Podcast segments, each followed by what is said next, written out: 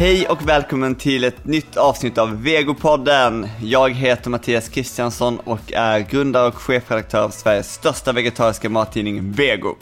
Idag ska jag träffa Ulla Troeng som startade Sveriges veganförening 1976. Så vi kommer att prata om hur det var att vara vegan då, vad man åt, var man fick all information ifrån, hur veganrörelsen har förändrats, hur utbudet har förändrats. Vi kommer att prata vegansk odling, militanta veganer, allt möjligt. Så häng med!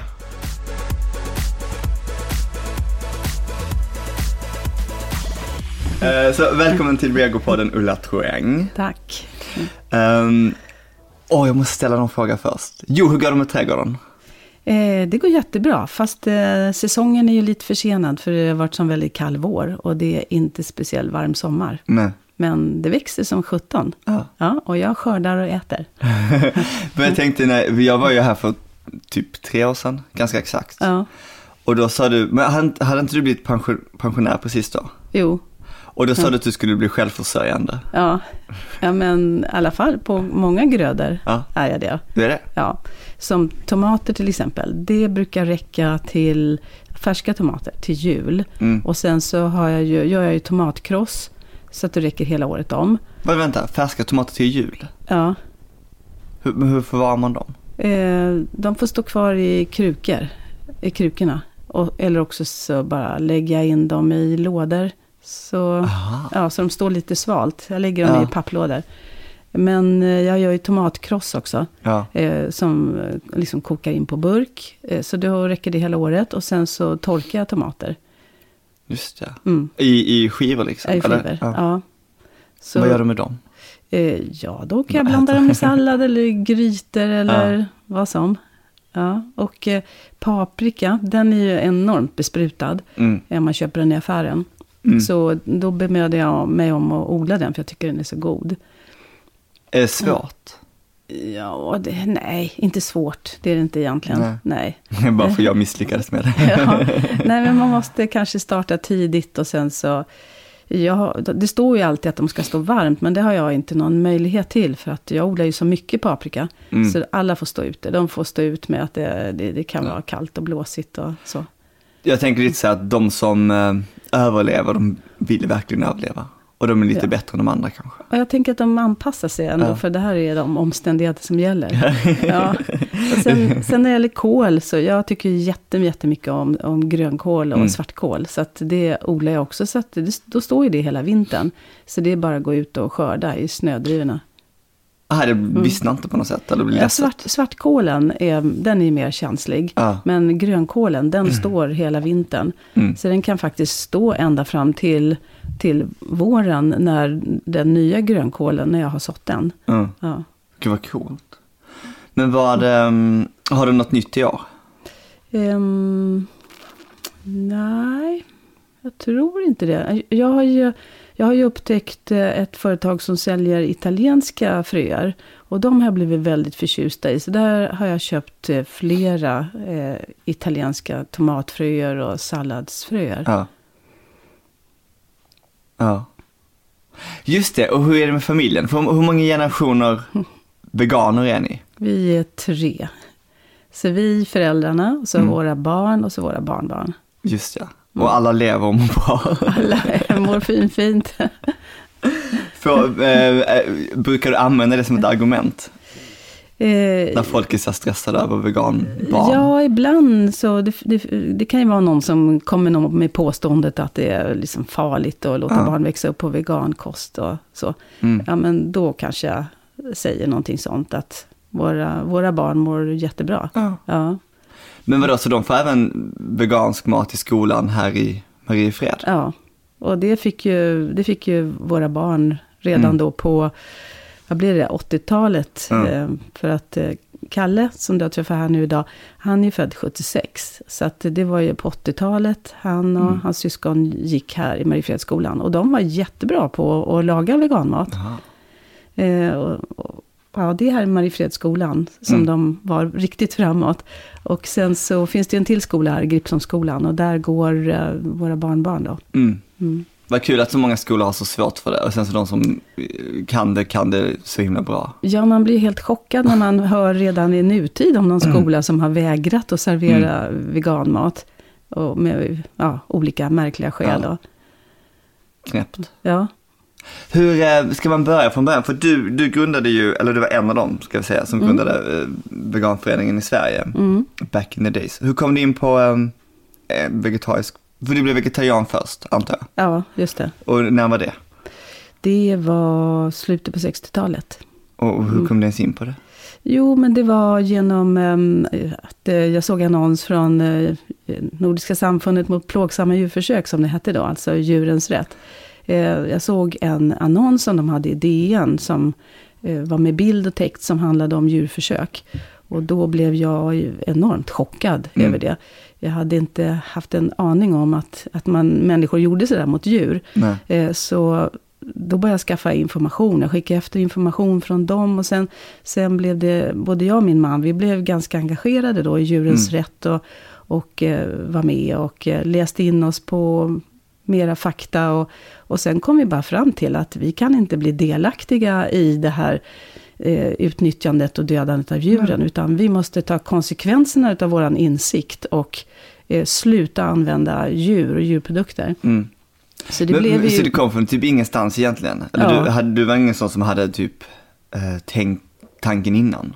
Nej, jag kände inte en enda vegetarian. Jag visste inte att det fanns vegetariska föreningar eller så, utan det var bara när man satte igång och nysta, Ja. så fick man fram all den här informationen, som inte, den presenterades ju Nej. överhuvudtaget inte alls i tidningar eller tv eller radio eller så. Det förekom inte sådana etiska debatter Nej. och så.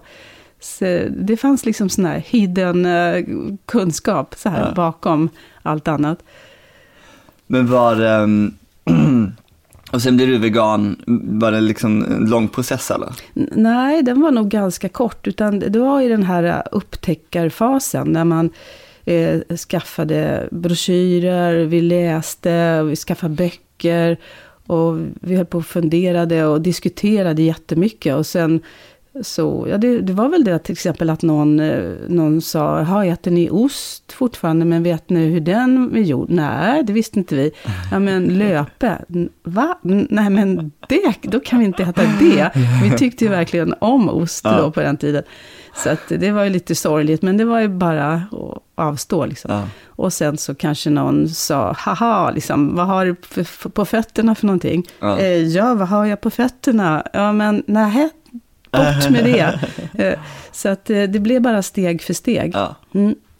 Så ja, vi bara kom fram till gemensamt att eh, vi måste, vi måste liksom följa ja, den kunskap vi har fått Ja. och, och ta konsekvenserna utav det. Mm. Mm. Vad, sa, vad, vad sa folk när ni blev veganer? Ja, våra, våra familjer de tyckte att det var lite opraktiskt, men de hade ju ändå fått följa oss lite grann på vägen där, att vi började in, ja, få andra eh, kunskaper och intressen och så. Mm. Så att eh, de, jag tyckte de accepterade det ganska bra. Det var lite, lite sådär, ja, lite mutter, men det var Mm. väldigt, väldigt lite. Utan Mm. de accepterade oss så. Jag kände, det var liksom föräldrarna och familjens kärlek Ja. som gjorde att, okej, de har bestämt sig för det här, så att, och då anpassar vi oss efter det. Mm. Så de eh, försökte ju göra sådana rätter som funkade för oss. Och samma med våra vänner, att, att eh, ja, de lagade till sådana rätter när vi kom. Va, det är ju jättebra ju. Ja, Det är folk knorrar vänner. ju idag och håller på. Ja, Vad, vad käkade ni? Innan umf? Eh, inom OMF. Ja, nej men vi, vi, vi hittade ju faktiskt sojamjölk ganska, ganska på en gång. Alltså i förpackning? Alltså en tetra? Ja, det var pulver. Mm. Eh, Det var burkar med pulver, kommer jag ihåg. Mm. Eh, och det fanns i hälsokostaffärer i Stockholm då. Men vad, vem käkade det om man inte var vegan? Eh, det var sjundedagsadventisterna som eh, tog in till Sverige. Mm. Så att de levererade då till vissa hälsokostbutiker. Så Mm. det köpte vi. Och sen så skickade vi efter direkt ifrån dem. Eh, men sen, eh, sen, det var så lite efterfrågan på det då. Så att det bara, då försvann det från butikerna och marknaden. Eh, Så det, var väl först, det första steget var att det försvann från butikerna och då skickade vi efter från dem. Mm. Och sen så, så när vi läste in oss, vi hittade The Farm Cookbook. Eh, vi upptäckte att det fanns ett, eh, ett veganskt kollektiv i USA Mm. med 2000 invånare eh, i Tennessee. Och att de, eh, de gav ut den här The Farm Cookbook. eh, Där det stod hur man gjorde sin egen tofu och egen sojamjölk och Mm. så. Och då började vi och tänka, det gör vi själva istället. Så då, då, då, ja, då gjorde vi Ja. helt enkelt sojamjölken själva. Så vi köpte säckar med, med sojabönor och, Mm. och gjorde allt det där. Så våra barn växte upp med att vi, vi stod där och kokade sojamjölken och hällde i såna här små träformar och, och gjorde tofu. Så det blev ju jättelyxigt sen när det började komma färdigt Ja. i butikerna. Det är jättekul. Men vad, jag bara tänker nu när alla är så hetsiga med typ att man ska få i sig alla grejer och det är så mycket mm, kost. Vad, hur tänkte man med det? Visste ni vad ni skulle få i er och vad man skulle tänka på? Ehm, Så de här uh, The Farm, Ja. det kollektivet, de var väldigt medvetna om betydelsen utav B12. Mm. Eh, För där stod det att de hade ju ett eget mejeri där de gjorde sin sojamjölk. Ja. Och då, då så köpte de in sig på B12-pulver som Mm. de eh, blandade ut i sojamjölken. Ah. Så det, det, då följde vi deras rekommendation att, att eh, vi tog också B12. Och sen Ja. i veganföreningen då så rekommenderade vi alltid att man skulle ta B12. Mm. Eh, och det fanns ju inte så mycket information och kunskap om Nej. B12 då, utan det kom ju allt eftersom. Så en del påstod ju på den tiden att man skulle få i sig B12 genom alger eller surkål och så, Mm. Eh, och spirulina. Men vi var väl lite skeptiska till det. Och, Alltså, hur pass riktigt är det? Ja. Är det bara liksom att man tror någonting? Och det visade sig att det var ju egentligen bara det att den där produkten var en, liksom lite förorenad med bakterier. Mm. Som gjorde att man hittade en B12-förekomst. Mm. Utan eh, för att vara på den säkra sidan så skulle man ta B12-tillskott. Och sen tidigare så sa man väl också att ja, men man kan ta B12 lite då och då. Mm. Men de eh, veganläkare som vi hade kontakt med, för jag åkte ju ofta då på den tiden till veganska kongresser och jag träffade Mm. många läkare från England och från andra länder som ägnar sig mer åt att forska på det här området. Mm. Och då menar ju de på att det var viktigt med ett dagligt intag. För att om man tog mer sällan, man kanske tog dunderdos en Mm. gång i veckan eller en gång i månaden, så var det inte lika lätt för kroppen att ta upp B12 då. Ja. Så därför har vi nog varit ganska noga med, Mm. med B12. Mm.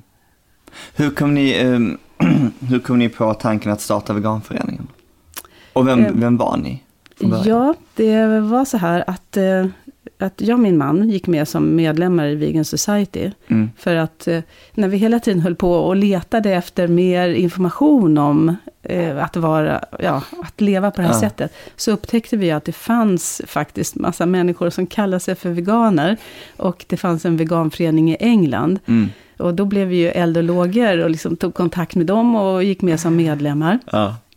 Eh, och sen när vi hade varit det något år, då så tänkte vi, ja men det kanske finns någon mer medlem här i Sverige. Så Mm. vi frågade dem, finns det någon mer medlem här? Eh, och då fanns det det.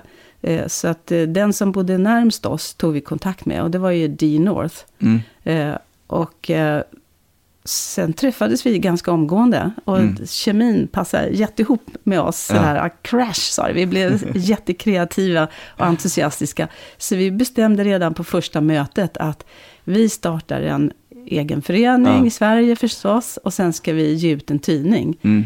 Så vi satte igång, hej och hå, och skulle ge ut en gång i månaden en tidning. Och det var ju inte datorer som gällde då, Nej. utan det var ju stencil som man skulle... Du- Ja, skrivmaskin och stencil. Det var verkligen Jättekul. mossigt. Eh, Men, och när var det här? det var 76, Mm. så att eh, vår äldsta son var ju precis född då. Så han föddes i april och Ja. det här var i augusti som vi träffades. Ja. Ja, och Och startade. vad, och vad hade ni i tidningen? Eh, vad vi hade i tidningen? Ja. Eh, ja, det var allt möjligt. Det var recept och artiklar och om, det stod om B12 och eh, ja. Allt. Liksom. Ja. Och boktips och Mm. Ja. Fick ni, hur gick det med medlemmar och sånt där? Hur fick ni nya medlemmar? Eh, ja, då annonserade vi i eh, den vegetariska tidningen Vegetar och i den här tidskriften Hälsa. Så satte vi ut annons om att vi hade startat. Mm. Och då fick vi medlemmar på det sättet. Mm. Och sen, så, sen erbjöd jag de här föreningarna, Hälsofrämjandet och Vegetariska föreningen, att eh, jag kunde komma ut till deras lokalavdelningar och hålla föredrag. Ja. Om de betalar min resa. För vi hade ju noll budget. Ja. Vi har ju nästan haft det i alla år, noll budget. Mhm. Eh, och eh, då så, jag betalade de resan och så åkte jag. Som Göteborg, Halmstad, Malmö, Umeå, alla möjliga ställen. Höll jag på att turnera i massor med år. Och vad sa Eh. folk? De tyckte det var, var, var det så aha-upplevelse eller var de? Mm, ja, nej, men de som kom till föredragen, de var nog eh, redan intresserade. Mm. Ja. Mm. Så att eh, vi fick, vi hade ju jättemånga medlemmar under Ja. många år. Så det var ju många tusen vi hade då. Mm. Och sen, sen har ju det dalat under årens lopp. Men det, det, så är det ju för alla organisationer. Mm. När kom eh, Lilly Johansson, hette hon? Mm. Va? Hon hade väl en del i veganföreningen? Ja, Eller? alltså hon var ju redan verksam. Ja. Hon hade ju haft först Strandgårdens hälsohem utanför Ja. Falun. Men vem var hon? Kan inte du bara berätta? För att eh, ingen verkar veta om det är. Nej, hon var sjuksköterska från början. Och sen Ja. så fick hon alla möjliga sjukdomar. För hon levde ju på vanlig husmanskost. Mm. Och eh, då så började hon experimentera med sig själv och sen tog hon bort allt animaliskt och eh, eh, jag bestämde sig för en vegankost, men den var väldigt strikt så att den uteslöt eh, vitt mjöl till exempel. Hon hade grahamsmjöl eh, i början, sen Mm. plockade hon bort det också så att det inte var vanliga sädeslag. Mm. Och sen så väldigt försiktig med, med bönor, så inte soja eller Mm. sojabönor, utan linser och bondbönor var hennes grej. Eh, Och och hon blev ju frisk eh, på den kosten. Och sen beslöt hon sig för att hon skulle absolut inte jobba inom vanliga sjukvården. Utan hon skulle erbjuda människor, sjuka eller friska, att komma till hennes hälsohem. Mm. Och det var ju då i Falun först, på Strandgården. Mm. Och sen så köpte hon, efter några år, köpte hon Föllingegården som låg norr om Östersund. Mm. Och då så, hennes devis var ju hellre frisk på jämtska än sjuk på latin. Eh, så hon förespråkar ju en väldigt strikt eh, Ja. Eh, och många tyckte ju att hon var så sträng. Ja. Eh, men hon menar ju på att det går inte att, att fuska. Om folk har hållit på och ätit skräpmat Ja. i massor med år och blivit sjuka under många års lopp. Mm. Då måste de vara jättestränga mot sig själva Ja. och verkligen vara seriösa med den här kosten. Mm. De kan liksom inte bara äta bovetegröt och lite sallad och fortsätta äta falukorv om de ska äta, om, hålla sig friska. Så det var därför folk tyckte hon var sträng Mm. då. Men hon var ju väldigt populär. Det var många kändisar så, som åkte till hennes hälsohem och, och skulle köra kurer. Och eh, så skrevs det om det i olika tidningar. Mm. Året runt och Hemmets Journal och sådana Ja. tidningar då skrev om det här att man att eh, ja, någon kändis hade varit där och hade haft reumatism eller något Ja. annat problem och så hade det blivit så bra. Mm. Ja. Så på så sätt blev hon väldigt känd. Ja. Ja. Jag tycker så här, jag, för jag hittade hennes kokbok på en loppmarknad. Jag hade ingen aning vem det var. Mm. Och jag tänkte så här, vegetarisk kokbok, den var jättegammal, eller jättegammal var den kanske inte, men, Mm. men det var också så här, ingen te, ingen kaffe, eh, sparsamt med salt. Ja. Men det är ganska god, alltså det är ganska god mat men det är liksom, Ja. ja, jo visst. det är ju bra mat. Ja, jo, men det var ju väldigt basic Ja. mat. Mm. Eh, det var ju inga sådana industrialiserade produkter, Nej. utan det var ju, Knappt kryddor heller. nej, det var väl örtkryddor och så Ja. som hon använde. Ja. Sen så inledde hon ju samarbete med eh, flera läkare, som Olof Lindahl till exempel, som, som eh, gick in i forskningsprojekt med henne. Mm. Och så valde de ut några olika patientgrupper. Eh, och sen skrev han ju då Föllingerapporten och Just redovisade resultatet. Mm. Och sen Alf Spångberg, eh, som eh, fortfarande är aktiv. Han Mm. är väl 90 plus nu någonting. Mm. Han, han hade ju reumatism när han eh, började samarbeta med henne. Mm. Och sen utbildade han sig själv till läkare och präst, Mm. bland annat. Och han har ju skrivit flera böcker också om vegankosten och, eh, och med hennes recept i böckerna Mm. och, och hans rekommendationer. Mm. Det går att hitta böcker på antikvariat om man googlar. Ja, en del bibliotek har böckerna kvar och annars så finns de ju på antikvariaten. Ja. Mm. Ehm, jo, vad gjorde hon för veganföreningen? Eh, vi samarbetade väldigt Mm. mycket med henne. Eh, så att vi kunde stå ihop med henne på mässor. Och, Mm. och eh, ja, vi hade överhuvudtaget mycket kontakt med henne. Och Mm. jag var ju på den tiden sjuksköterska. Mm. Eh, och kände att jag kunde ju inte jobba inom vanliga vården. För att eh, folk fick ju så läskig mat på sjukhusen. Mm. Och, och, och jag var så skeptisk till mediciner. Så att Ja. det var ju väldigt tokigt att jag utbildade mig till sjuksköterska när jag hade den inställningen. Men jag tror det blev allt eftersom när jag var vegetarian och vegan att jag, jag kände mig så skeptisk till, Mm. till allt det. Jag kände att, att människan har ju som en inneboende kraft till att återhämta sig. Och det Mm. gäller bara att stötta det. Ja. Eh, och, och ge bästa förutsättningarna med kosten till exempel. Mm. Och att det är bättre att starta med, med eh, alternativ medicin, med, eh, ja, med kost och örter och ja, Mm. lite annat. Innan man tar till storsläggan. Ja. Så eh, ja, då, då vände jag mig bort från den traditionella medicinen. Efter att ha jobbat inom eh, psykiatrin med eh, miljöterapeutisk verksamhet. Så vänd, då vände jag mig till Lilly och sen så jobbade jag på Föllingegården och jag var ju på Ja, du Tallmogården jobbar också. också? Jag var i flera omgångar hos Mhm. Lilly och sen var jag ju på Tallmogården några år också. Ja. Mm. Huh. Men sen lämnade jag sjuksköterskeriet och sen blev jag ju, som jag är nu då, bibliotekarie istället. Ja. Mm. Jag tänkte på det här med definitionen av vegan. För att eh, följer man så här vegangrupper i, nu så är det lite, folk verkar liksom skapa sin egen definition ibland och säga att Nej, men det här är vegan för mig och sådär. Mm. Hur, hur definierade ni det när ni började? Så ingenting som kommer från djur. Mm. Mm. Så att eh, det är ju inte, inte bara maten, Nej. utan eh, andra produkter också. Det är ju allt som har med cirkus eller fiske eller, ja, som jag la ut idag på Facebook, det här med många turister åker iväg och, och rider på elefanter till exempel Mm. ute i Asien. Och eh, de flesta av de elefanterna lever ju ganska plågsamma Mm. liv. Och de lever i alla fall inga liv i frihet.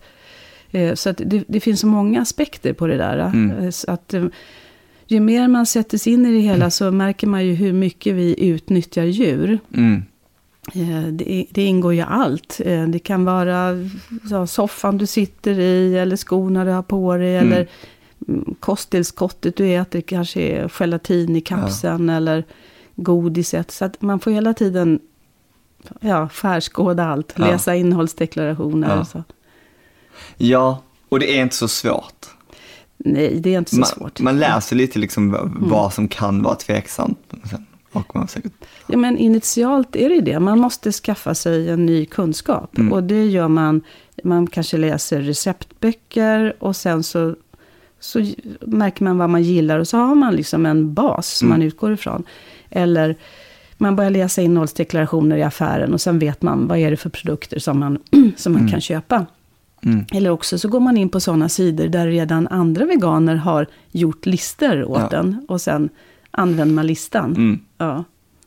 Jag tänkte, hade ni, när ni sta- drev eller ni driver fortfarande, men när ni startade, vad, vad, hade ni, hade ni så visioner typ, så här, men eh, det här vill vi åstadkomma och Mm. hade ni, hade ni en så här drömbild, typ så här om så här många år, så vill vi, eller vet, i framtiden vill vi ha det här, de här produkterna och du vet, de här restaurangerna och allt sånt där. Ja. Hur mycket, hur mycket har liksom bli- blivit verklighet? Ja, men ganska mycket. Det är klart att visionen var ju liksom att hela världen ska veganiseras. Och gick det? Eh, Ja, men jag tycker vi är Ja. i alla fall på bra väg. Det har Ja. ju hänt så otroligt mycket sedan 76. Ja, Det är så lätt att vara vegan och eh, just så här, som många säger, och det har blivit trendigt att vara Mm. vegan. Folk är stolta att säga att de Ja. äter veganmat. Från att det var lite töntstämpel förr. Men är det, kan, man, har det varit liksom en jämn kurva uppåt liksom i, eller kan man se, kan du se att ja, men så här, under slutet på 80-talet var det en våg eller du vet, kan man se sådana grejer att, eh, när var det det hände liksom? Nej, jag tycker att det är de senare åren Ja. som det har hänt väldigt mycket. Som det bara exploderat Mm. på något sätt. Man Ja. ser ju till exempel eh, intresset för vegomässan och på, för alla eh, vego eller veganprodukter som Mm. har kommit. Och, och restauranger och kaféer, både som annonserar ut att de är veganska eller råfoodställen. Ja. Så att det finns otroligt mycket. Och Mm. sen när man, ja, som vi har sett, eh, SJ har eh, erbjudit Mm. veganmat och, och eh, Circle K och ja, med, Mm. med flera. Alltså, Ja. Folk inser att nej, de kommer ha massa kunder här Ja. som de missar om de inte har veganprodukter. Mm. Så det är en väldig skillnad. Mm.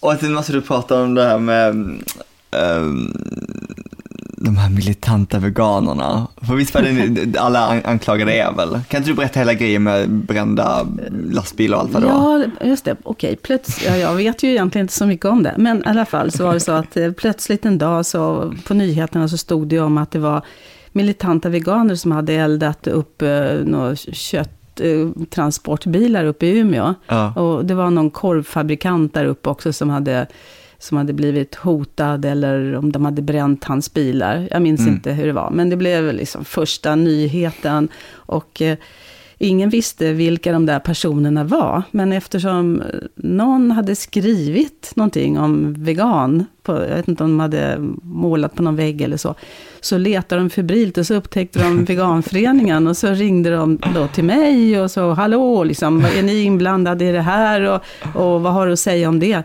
Och då sa jag, jag vet väl inte mer än någon annan om det där, men eh, det där är ju ingenting som, som vår förening jobbar med, att göra sådana aktioner. Mm. Eh, Men då ville de ändå ha med mig då på radioutsändningar och på Aktuellt och debattprogram. Så att eh, jag tyckte jag åkte i skytteltrafik där till tv.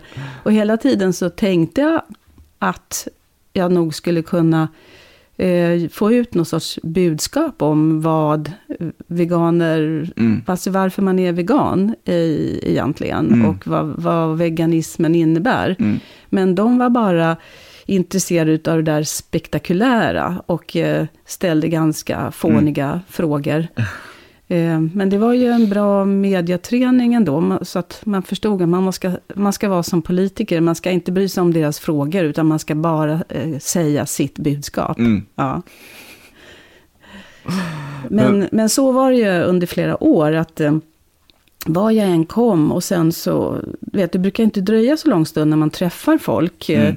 Man ska fika och så, så kanske man dricker grönt te och sen så, så äter man en banan till och så, så ingen kaka. Och så säger folk, va? Är du vegetarian?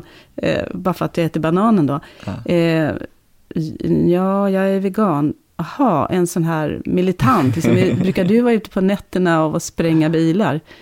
Så, så det var ju väldigt Ja. trist att folk bara Mm. såg det så enkelspårigt. Mm. Mm. Och det var, många, det var många som var veganer som Mm. blev lite ledsna utav det där. Hur tycker du att så här, veganrörelsen har förändrats? Om den har förändrats? Eh, Ja, vad ska jag säga om det? Den har ju blivit mycket, mycket bredare. Ja. Ja, och eh, det är ju något som jag tycker är, är superbra. Det är alla dessa aktiviteter där man ställer sig med eh, plakat. Mm. Till exempel på Sergels torg eller utanför slakterier. Mm. Men gärna ställen där det rör sig jättemycket folk.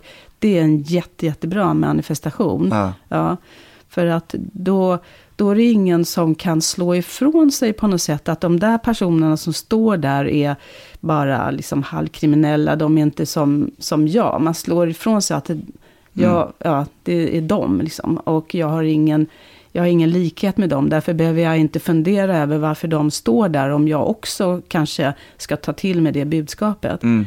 Utan bara den här tysta manifestationen Mm. med bilderna eller att man kanske visar en film och så. Jag tycker att det är väldigt, väldigt bra. Mm. Och det sprider sig ju mer och mer. Så att jag har ju sett att, att det, det finns ju många slakterier eller Mm. liknande sådana ställen där folk står.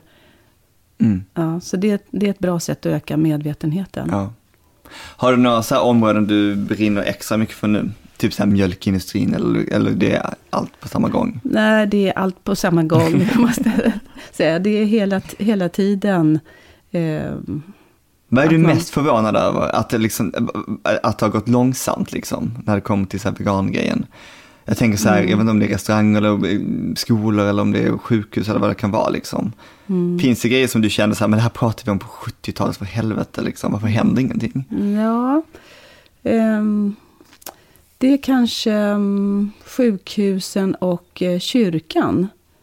Eh, jag tycker att det är konstigt att eh, eh, kyrkan som ska omfatta ett kärleksbudskap, Mm. eh, att man fortfarande kan servera animaliska rätter, som till exempel att man kan ha eh, något kyrkkaffe med eh, vet, eh, bakverk med ägg Ja. och mjölk och sånt. Eller att man kanske har någon sån här sopplunch. Eh, Mm. Och sen så är det, en, det är någon köttsoppa. Ja. Så man både att man, att man har, använder sig utav djuren, Mm. eh, men också att man exkluderar folk som utav olika skäl inte äter de där produkterna.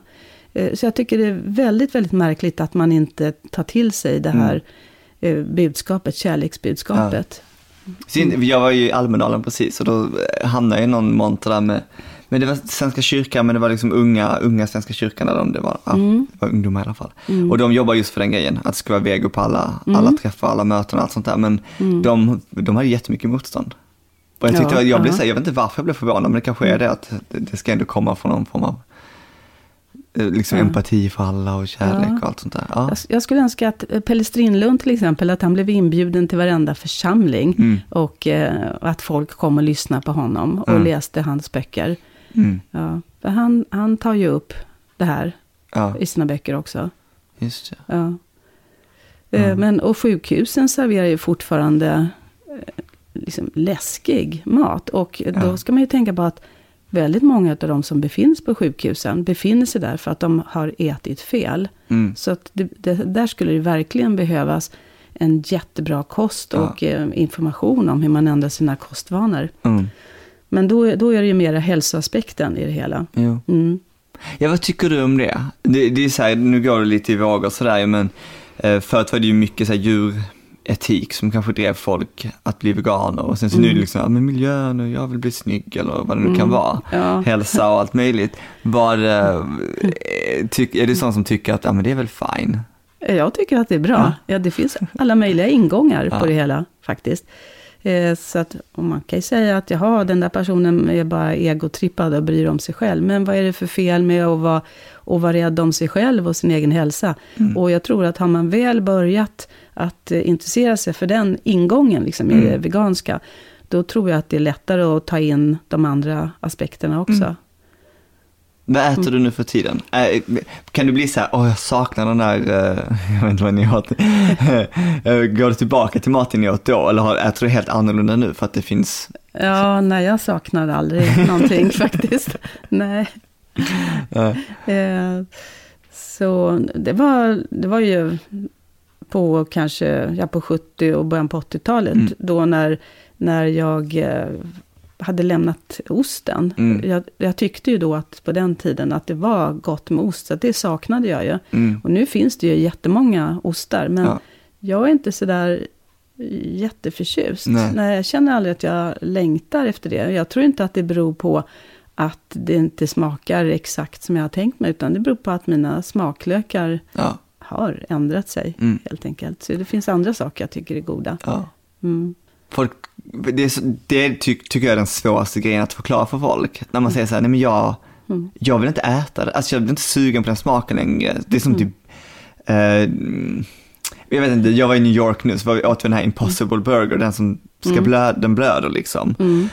Eh, och Jonas älskar den, men jag, jag åt halva, sen var så här, det smakar kött. Alltså det smakar Mm. ju kött ju, och Mm. hjärnan blir knäpp och sen blir jag Mm. knäpp och så tänker jag, men jag kan inte, ä- det här, jag vill inte äta det här. Mm. Och det är som konstig grej, men det, och, och då säger, sa jag det till våra vänner där, jag bara, men jag, det är inte, det är inte att det smakar kött egentligen, för jag gillade ju kött ju, men det är bara att, det, eh, det är som att min, jag intresserar mig inte av det längre, Nej. och jag vill ha något annat. Men det finns ju många produkter som ska se ut som, Ja. som kött.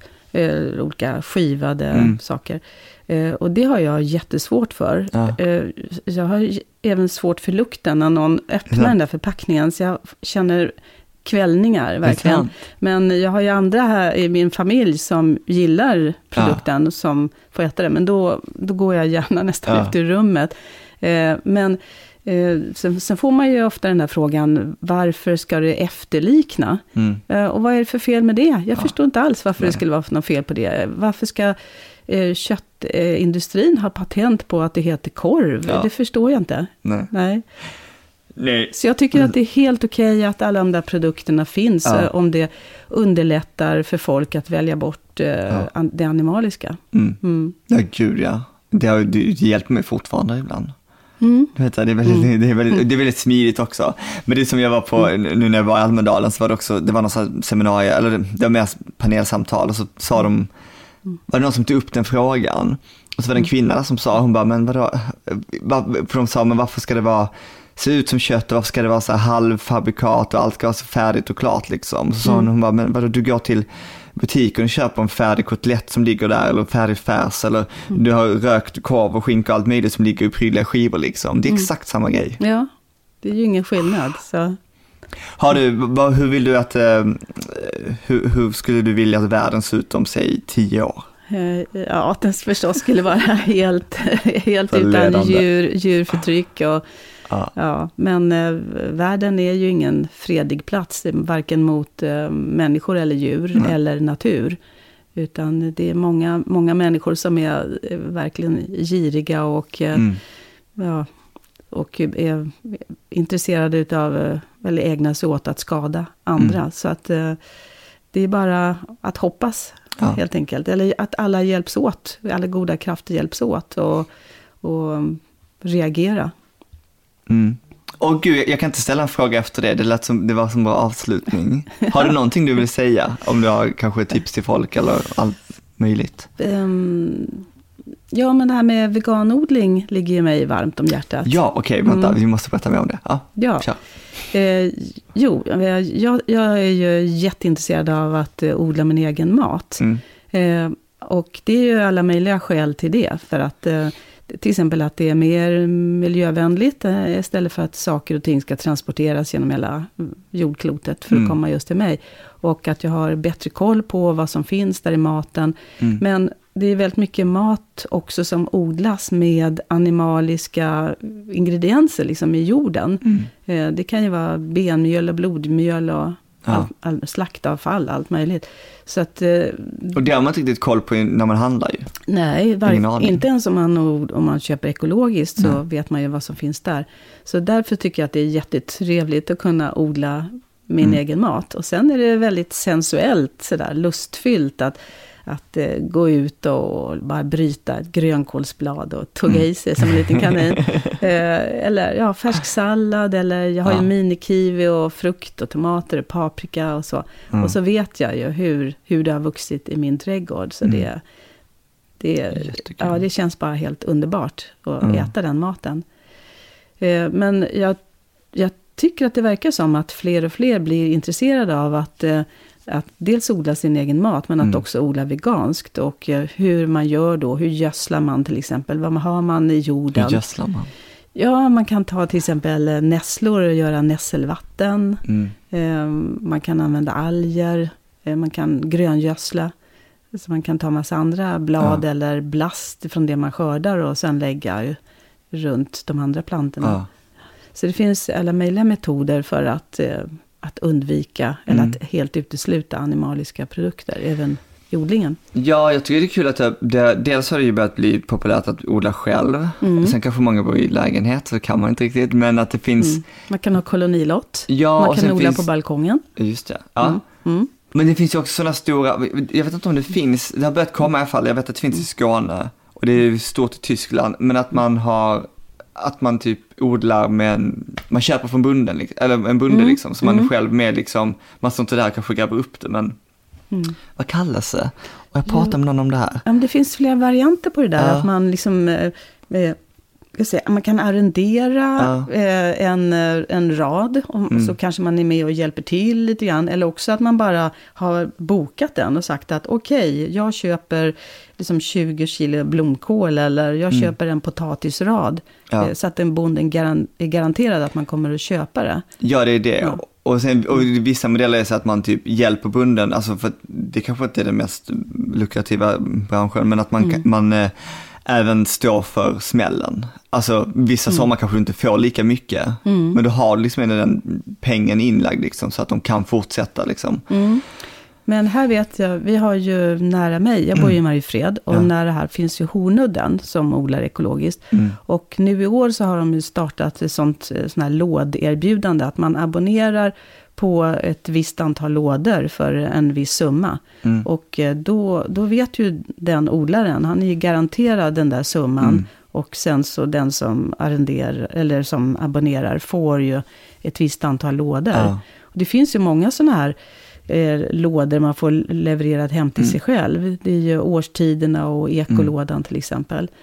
De har Eh, jättebra grejer. Alltså alla de har jättebra grejer. Ja, de är jättefräscha. Ja. Och, Det är liksom går inte, folk går inte och plockar så här mm, ekologiskt i matbutiken, men det är inte samma sak. nej, det är jättefräscht. Ja. Ja. Eh, Men som sagt, man kan ju ha kolonilott eller man kan, eh, man kan ju odla hemma i köket om man inte har balkong. Mm, Så kan man odla ärtskott och just ett annat sånt. det är sant. Mm. Det var kul. Vi ska ut och kolla i din trädgård också, så det kommer en video om det också. Ja, Jag har inga fler frågor. Nej. Tack för att du gästade Vegopodden. tack själv. Det är alltid kul.